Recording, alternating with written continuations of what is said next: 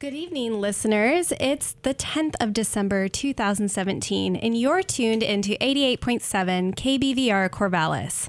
It is currently just after 7 p.m., and on a Sunday, that can only mean one thing.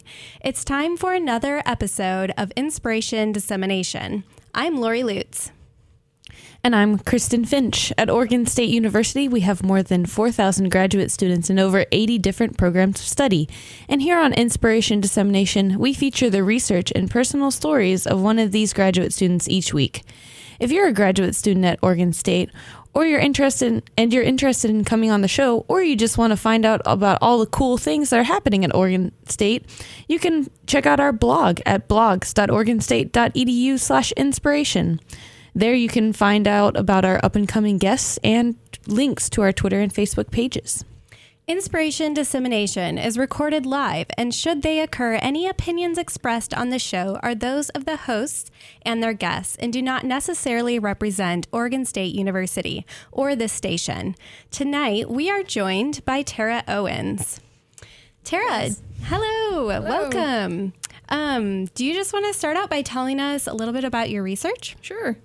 So I am a currently a master's student in rangeland ecology, and we have an umbrella project that this is my research is under, and that's so a little background: greater sage grouse were uh, candidates for listing under the Endangered Species Act up until 2015, when U.S. Fish and Wildlife determined that they did not need to be listed, uh, and so they're still many threats to the species, and it's still a controversial species. Um, they occur in 11 western states, so all the way from Wyoming to Oregon, and then uh, from Alberta and Saskatchewan south to Colorado. And and their population, the decline is slowed. Uh, some populations are coming back up, some are not. Uh, there's a lot of threats from mostly from habitat loss and degradation. So that can come from uh, energy development development in the eastern part of the range, and then out here it's wildfire and invasive grasses. But then there's this other big predation threat from ravens, and ravens will depredate nests, so they eat eggs. It's been documented, it's been videoed that they do this. And the raven population has just exploded, particularly in the Great Basin. So what has happened in Oregon is that um, the Baker Priority Area of Conservation, or PAC, that's what they're called, uh, that particular sage grouse population has crashed in the last 10 years, um, and they're down to about 200 birds in that area. Uh, and last year, 2016, uh, Oregon Department of Fish and Wildlife did some abundance estimates for ravens and found that they had a really high abundance of ravens. So what they want to do is they want to go in and lethally remove ravens, which, you know, we're killing one species to help another, which is a controversial thing to do in the first place. And so what part of my research is is deciding if that is if that helps. Like is that to have any impact on the sage grouse population there? Uh, and not necessarily in terms of you know, it's not a sustainable thing to do. You can't go in and kill ravens every year, but maybe that buys us enough time to figure out uh, what else can be done restoration wise. So that's the big umbrella like funding project for that, and that's where my I'm going to stay on and do my PhD, and that's where that's going to be focused. But in the meantime, for my master's, I'm really interested in looking at how this wildfire invasive grass issue um, is affecting sage grouse survival and habitat selection and reproductive success in Oregon. Yeah, so um, just to build on that a little bit, so how are invasive grasses? Um, contributing to wildfires? It's a great question. So the main one we're concerned about is uh, cheatgrass, and it, it's uh, from Asia. So it's an annual grass. Um, so it dies back every year. So what has happened is it's a it's a fine fuel, and it it, its phenology is faster and earlier than our native perennial bunch grasses. So there's a lot of it on the landscape, and then it dries out very early and it just that's that's just a track for fire. So what happens? So now what happens is we have a fire comes through. These are fire adapted landscapes. This is a normal cycle for the for sagebrush. Um, it's just usually a very long cycle. So sagebrush can take anywhere from 35 to 100 years to come back to an area. And what happens now is it burns. This invasive cheatgrass comes in, just creates more fuel for the fire, and then now we have increased fire regimes. In some areas, you have fires that are burning every 10 years, which is not enough time to have sagebrush come back. And sage grouse are sagebrush obligate species, as their name suggests. so, uh, And so, what would the invasive grass like changing the cycle of fire in this like uh, long-term habitat or this long-term restoring habitat? What what does this mean for sage grouse? What increase fire, increase ravens potentially, increase grass like this? What what is this all really leading us to to think about sage grouse? Uh, just mostly this habitat loss idea is that, or or degradation in general. So they're they rely heavily on sagebrush to nest. So we and they have show really high site fidelity to their seasonal habitats. So they won't use the same nest bush or nest bowl year after year, but they'll nest within four to 800 meters of the same area. So they'll pick like the same little drainage that they want to nest in every year. So we have a fire that goes through there. Uh, that bird is still going to try and come back and nest in that area. And either there's no sagebrush, which means uh, we had a bird in my studies, one of my study sites this year that nested under a bunch grass, and that didn't go very well for her nest. Uh, they're more exposed, obviously, to uh, not just avian predators, but also to mammalian predators, uh, coyotes and foxes and things like that. So you you're anticipating reduced nesting success from that. Uh, in addition, there's it's the cover. It's a cover thing, like, and uh, then in the winter they eat entirely sagebrush. That's all they eat. So that's not necessarily right now a limiting factor for them, but it could be depending on how much burns. So the increase then in fire frequency and severity mm-hmm. is kind of like making this delay in having good mm-hmm. bushes to nest in even more pronounced. you- You're thinking. Yeah. And then also so you'll see you'll see adult birds that'll try and go back and nest in that area, but then you'll have yearlings that are like, well, this doesn't look great. so I'm going to try and go over here, but what I'm interested in looking at is are they just choosing the next available habitat and what kind of state is that habitat in in comparison to an area that's intact? So your research right now, you're um, characterizing these different areas and and sort of determining what what that habitat looks like. Do you have an idea, kind of what that what is ideal? I the, there's a lot of literature on what is ideal, especially for nesting habitat. I know, I mean, honestly, nesting habitat's been hammered pretty hard. It's an important ha- factor, but I may actually start. I may actually focus on brood-rearing habitat. That's something that hasn't been focused on as much, especially in this fire element and how it affects them. Uh,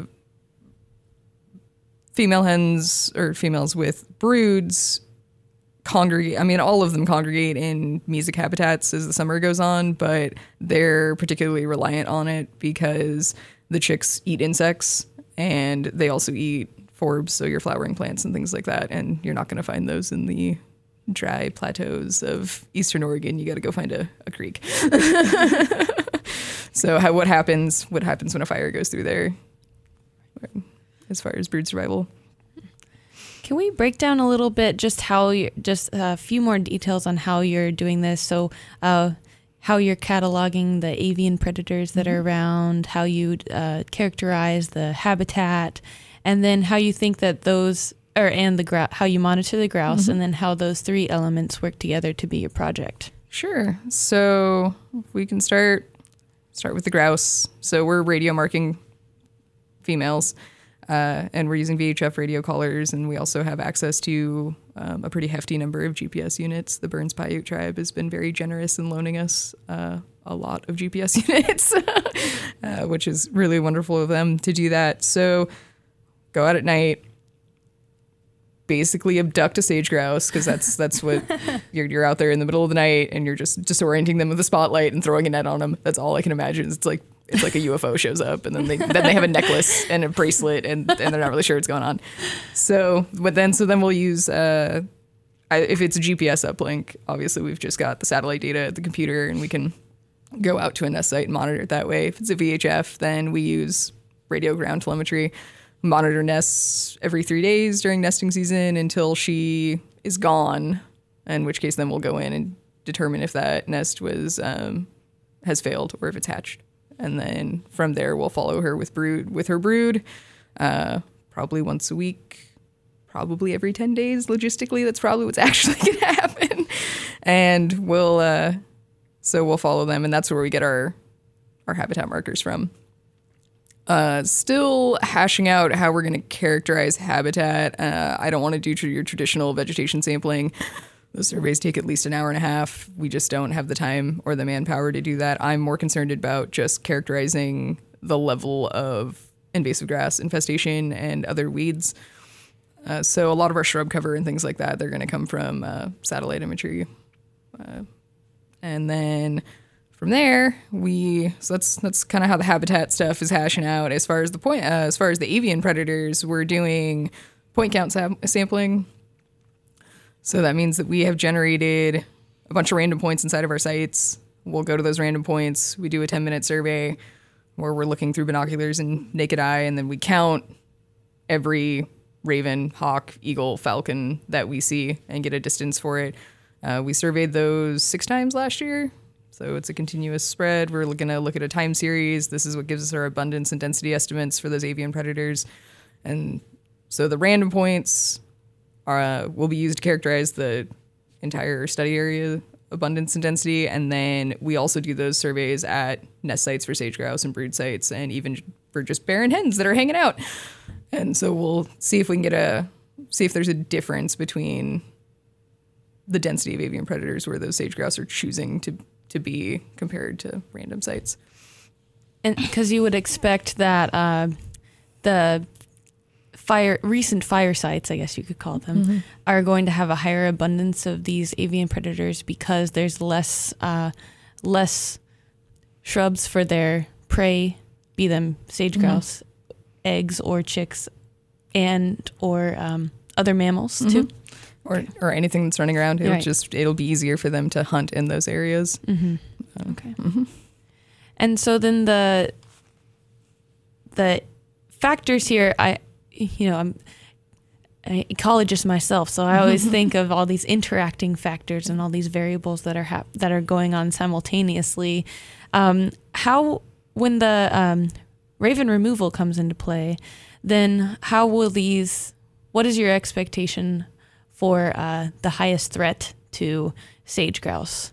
After the raven removal, or uh, or um, so comparing non-removal sites to places where the ravens have been removed. Mm-hmm. What are your expectations for and your main hypothesis for that part of it? Our main hypothesis there's some research out of Wyoming where they've done this already, where they saw an immediate response. They actually saw an immediate response, which was not what they were expecting. Uh, generally, with all of these, obviously, with wildfire and you have site fidelity, you're going to have some lag time before you start seeing any differences in the population. So they were expecting the same thing with the raven removal, and they actually saw that the very next breeding season there was a uh, uptick in the number of males that were displaying on the leks, which suggested that there was a higher recruitment the year before from with chicks. So.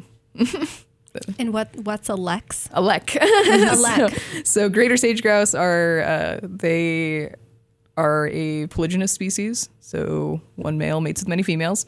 Uh, but they so they're not like your normal songbird where they like have this monogamous part monogamous partner. We'll put that in air quotes. and then they nest together and they have chicks. Um, the males go to an area that also they show high site fidelity for, and that's called a lek. So it's a uh, it's often a little more barren than the surrounding landscape, and so that's where they, if you ever YouTube greater sage grouse display, and they're doing their big puffy chest popping, yes. running around with their their tail feathers all out.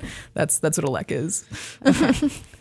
so the females will come in and choose their male, and oftentimes it's just one or two males that are actually mating with all the females. Um, they found so. All right. Very interesting. Kristen had mentioned some YouTube videos earlier to check out. Yes, when we were getting ready for talking about your interview, I said, You have to look up these birds on YouTube. They're so funny. They're very silly. they do this uh, display where they puff out their yellow chests, right? Yes. They're air sacs. Yes. Well, so I'm I'm curious to know what your history is with these types of projects, and I guess how how did you get involved and decide that you wanted to be a scientist? Uh, I have. I'm one of those people that have known since I was a very small child that I wanted to at least work with animals. I knew that, uh, and I was always drawn to wildlife, and uh, just always. I mean, I watched the Discovery Channel religiously when they still had cool documentaries on there, and always was going to the zoo and was always outside and just. Uh, I thought animals were the coolest, coolest thing ever. So uh, there was a little, you know, obviously wishy-washy in high school about what I really wanted to do, and I thought about being a veterinarian, um, and then opted not to go that route. So I ended up studying zoology at Humboldt State down in Arcata, and that was that was a cool fit. I got a reasonable distance away from home, and got to play soccer, and got to go to a really cool school that uh, has a great biology program and a great wildlife program too. So I didn't think I was going to work with birds. I took mammalogy. I thought I was going to go tag grizzlies like every wildlife biologist thinks they're going to do when they graduate. Is we're going to go work with tigers and lions and zebras and that's what we're going to go do. And it's really cool if you get to do that, but that's not usually what happens. And so I took an internship, came home, went to Bonneville Dam. So I worked on that project uh, for one season, and that was when they actually had the the culling permit for the California sea lions uh, in place. So my job was to watch them eat salmon and document all of their behavior, and basically my job was fulfilling all of the boxes that they had to check in order to euthanize a sea lion. Uh, that was a very controversial project in and of itself. Uh, and then I just went to another controversial project and started working with spotted owls for four years for the Forest Service uh, down, went back down to Humboldt, and I, I, had a great, just a great experience there. A lot of mentors um, that really helped me along. So I really just went, I went into the management side of things pretty much immediately, and not really necessarily the science research side of stuff. And then needed to get out of Humboldt, needed to like go see there's other places outside of the Redwood Curtain.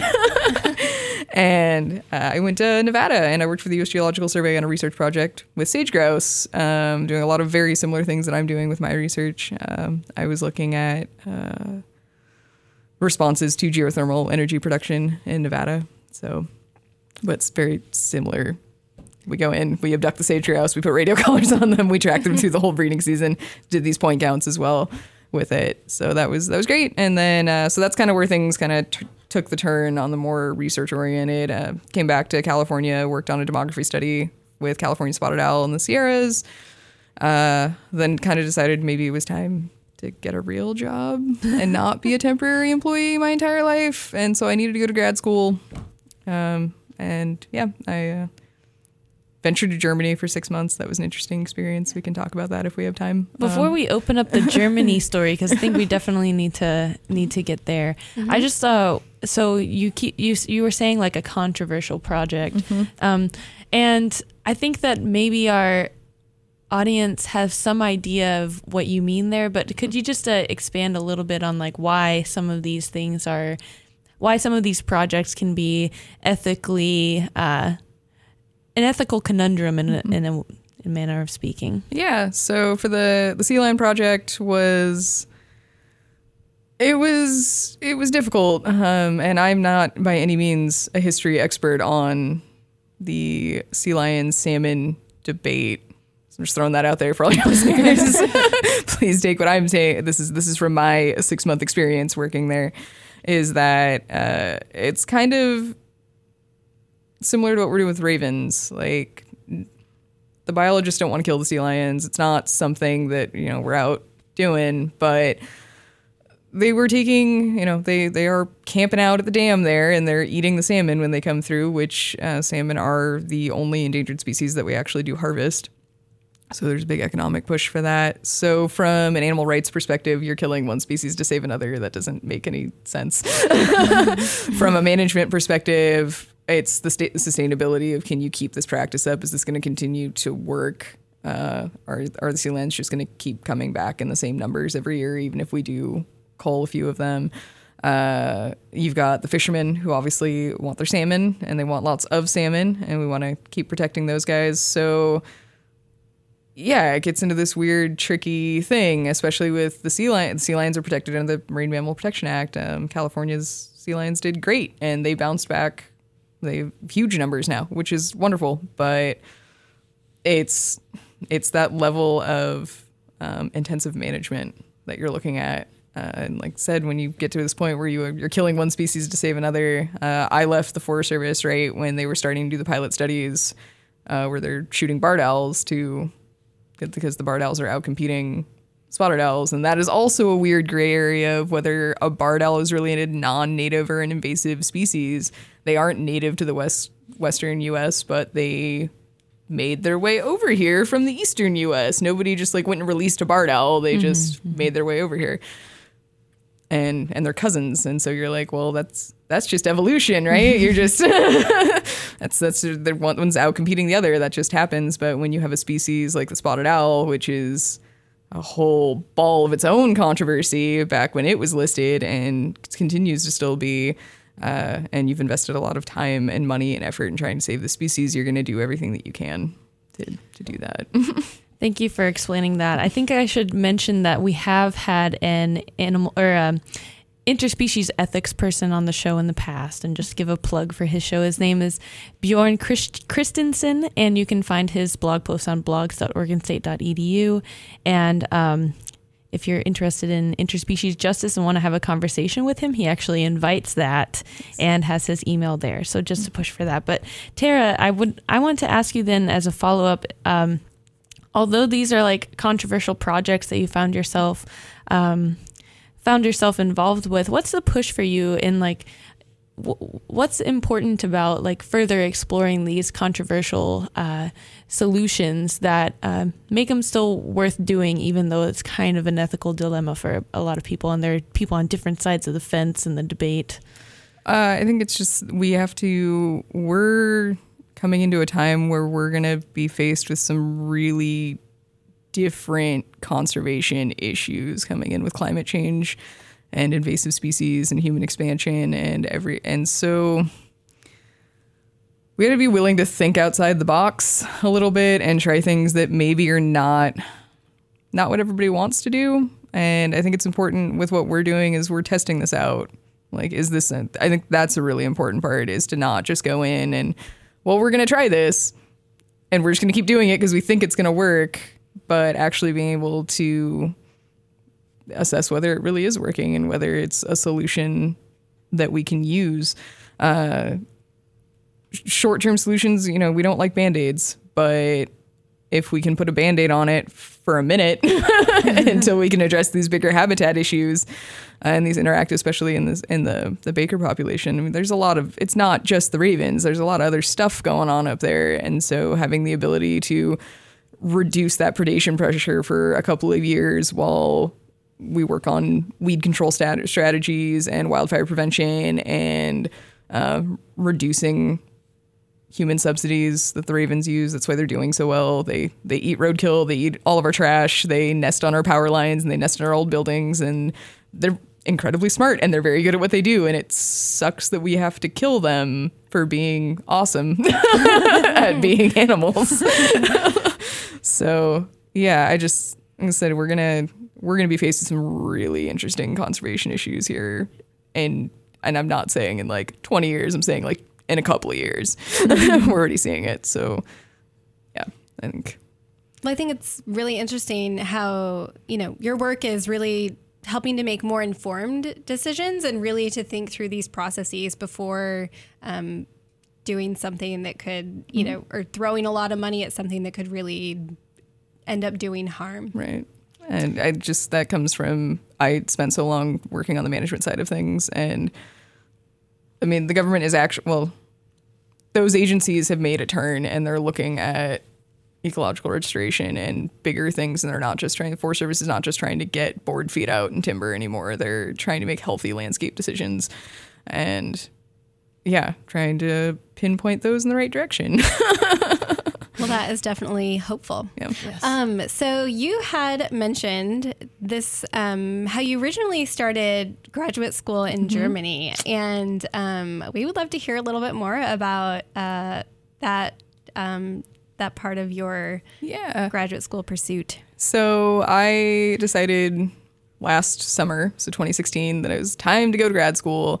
Unfortunately, by 2016, my GREs that I had taken in 2008 were a little old, and uh, I I wasn't necessarily very prepared to retake those. Also, just the daunting cost of going to grad school. Um, not sure if I'm going to receive an assistantship or not, and I was looking at other avenues, and the DAAD program popped up, which is a German exchange. Although you're not affiliated with an American university, it's just kind of more of a search engine avenue to explore what international programs Germany has as as graduate programs. So I found uh, a master's program in, in Freiburg, Germany, that was forestry, one that had a wildlife um, kind of like concentration to it and thought that was great because 160 US dollars for tuition every semester sounds fantastic. and uh, it's when you're a student over there, it's uh, you can get work permits and things like that. And actually, the cost of living is significantly less as long as you're not a full fledged adult like I was, where I had like a car payment at home and credit cards and things. But if you're just just going over there with and you have a pretty clean slate as far as that's concerned uh, it's very easy to live um, very affordable. So i was there. I ended up only doing one term there. Uh, and it wasn't quite a right fit for me. Um, i felt like there i felt like the master's program wasn't quite as rigorous as i was expecting for a wildlife program. And you know they have a different system of how they do things. Most of the people in my most of the people in my master's program that were germans or european students were 22 23 they like did their bachelor's took a year off and then just went straight into grad school uh, so as somebody who already had seven field seasons at that point and had worked a lot it wasn't quite what I was looking for. Uh, but I think if you're an undergrad right now and you're looking for a more affordable way, they actually increased the tuition for non EU students to a whole like $1,800 a semester, which was a huge deal over there. That was a really big deal they did that. But, and just in comparison to what American universities cost, uh, I think I think living in another country is a really great idea. Uh, experiencing that culture, experiencing a different way for me, like wildlife management is completely different in Germany than it is in the US, and that was cool to learn about. So if you're an undergrad, I would suggest like going straight to Europe or taking a year off. Uh, and that I think that's a really good pursuit for most people.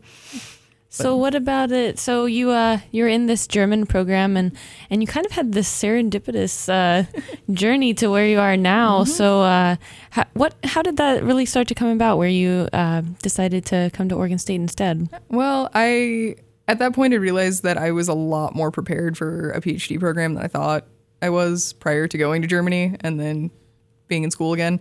So my what my plan was is that I was going to come home for spring break and then I was going to go back for my second semester and I was going to apply for PhD assistantships during that summer. And it was like if I get one, cool. I start in the fall. If I don't, I'm halfway done with my program here. it's still a master's program. We're we can still just finish the program here and then go home. And right before I came home for break, about a week before, lo and behold, Dr. John Dinkins posts this sage grouse assistantship for Oregon State. And I've I said I'm from Vancouver, Washington, so not very far away. Time to come home. Applied for it, thinking there's no way I'm gonna get the first one I apply for. Absolutely no way. And while I was home, after some back and forth conversations and a couple of interviews and offering it to somebody else, and then he called me about 10 days before I was supposed to get on my plane to go back and said, It's yours. Can you be here in a week? and I was down in Southern California at the time. So, yeah, it was kind of my whole life was like already flipped on its head because I was living in another country and then I got like re-flipped and yeah, it was crazy. But I am I'm very happy with my decision and to come to I've had a wonderful experience here and I think I, I made the right choice. so you've now completed your eighth field season overall, 7th or first field season um, at Oregon State.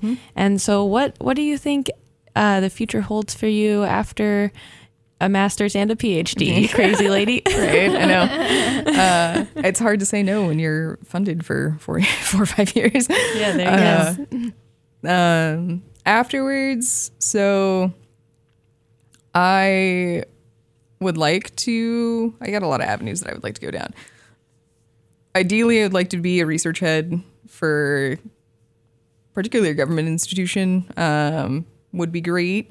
Uh, I also just better informed management decisions. I like I like what I'm seeing with what's happening here and trying to be that liaison between scientists and managers. That's land managers. That's not sometimes those are mutually exclusive people. and trying to be a part of that and better policy decisions and things like that. So I would yeah, either be a research head or influence policy and go either way. or maybe a little bit of both. A little bit of Yeah, both. yeah. A little bit of both. All right. Well, we're coming around to the to the end of our time uh, with Tara here, Tara. But um, we have two tradi- traditions that we do on inspiration dissemination, and the first is to ask you for advice. Hmm. Advice for someone who might be thinking about following in your footsteps or doing something similar, or just general life advice for everyone. Uh, if somebody, if we're talking about an undergrad trying to follow kind of what I did, I would definitely, excuse me, encourage you to, you gotta put yourself out there. Like, found that, I found that out. Like, you need to go ask questions. You gotta go find grad students that are doing projects that maybe you're even just like half interested in and you just want the field experience and you want to see what that process is about uh, finding internships uh, i know that can be hard because those are usually unpaid or a very low stipend but that's a really important thing to do uh, and definitely i mean i know a lot of people who'd have just done like gone straight gotten straight to grad school at undergrad and if you can do that great uh, but I would recommend taking a couple years off and get out there and go be a technician or a wildlife biologist or whatever you're. If you're in my field, that's what I would tell you to go do. get out, go see the country, go do something, go get some some dirt under your nails and some some experience before kind of coming back to to do that. Because I think I would have been if I would have actually gone to grad school straight out, I think I would have burned out. I was I was pretty tired. Yeah. Always, always good advice. And what's what's our second tradition, Lori? And our second tradition is um, we ask our guests to um, come up with a song, and we will be playing that song. But first, do you want to tell us a little bit about the song you chose and why you chose it? Sure. So we're gonna go with some nice, nice Taylor Swift, uh, "Shake It Off," and this is actually just to my Owl crew from last year, uh, 2016. We uh, we had Taylor Swift Tuesdays. They actually already had the Taylor Swift Tuesday tradition, but I like came in, and so I was just part of that. So yeah, Tuesdays. Tuesdays were were T Swift days. We put it on in the truck on our way out of the barracks. Great. Yeah, Love and, it. and Car generally karaoke. all that all that night work you gotta you gotta have some fun or else you're gonna fall Stay awake, I'm sure. Yeah. All right. Well, here is Shake It Off. Oh, gonna Um, something yeah, right yeah. before we left because I didn't. I did mention John. He's my advisor. He's awesome. But Lindsay Perry, who's the other PhD student on this project, who I have just apparently completely neglected to mention in the last 30 minutes and on the blog post. But yes, so she's also working on this project, and maybe I can talk her into coming on this. Right. So talk about her side of things. We'll have our, our ears and eyes out for Lindsay Perry from uh, Animal and Rangeland Sciences. Hopefully, we can get her get her on and Yeah. then have a conversation with Tara and Lindsay. That would be fantastic. Yes. Well, Tara, thank you so much for being here. We've really enjoyed um, learning about your work, and we hope our listeners have too. Uh, thanks for having me on, guys. Yeah. And this is uh, Inspiration Dissemination on KBVR Corvallis. We're on every Sunday at 7 p.m. And next week we'll be with a new graduate student. So keep listening out there, Beavs. All right. Here is Shake It Off by Taylor Swift. I say too late. Got nothing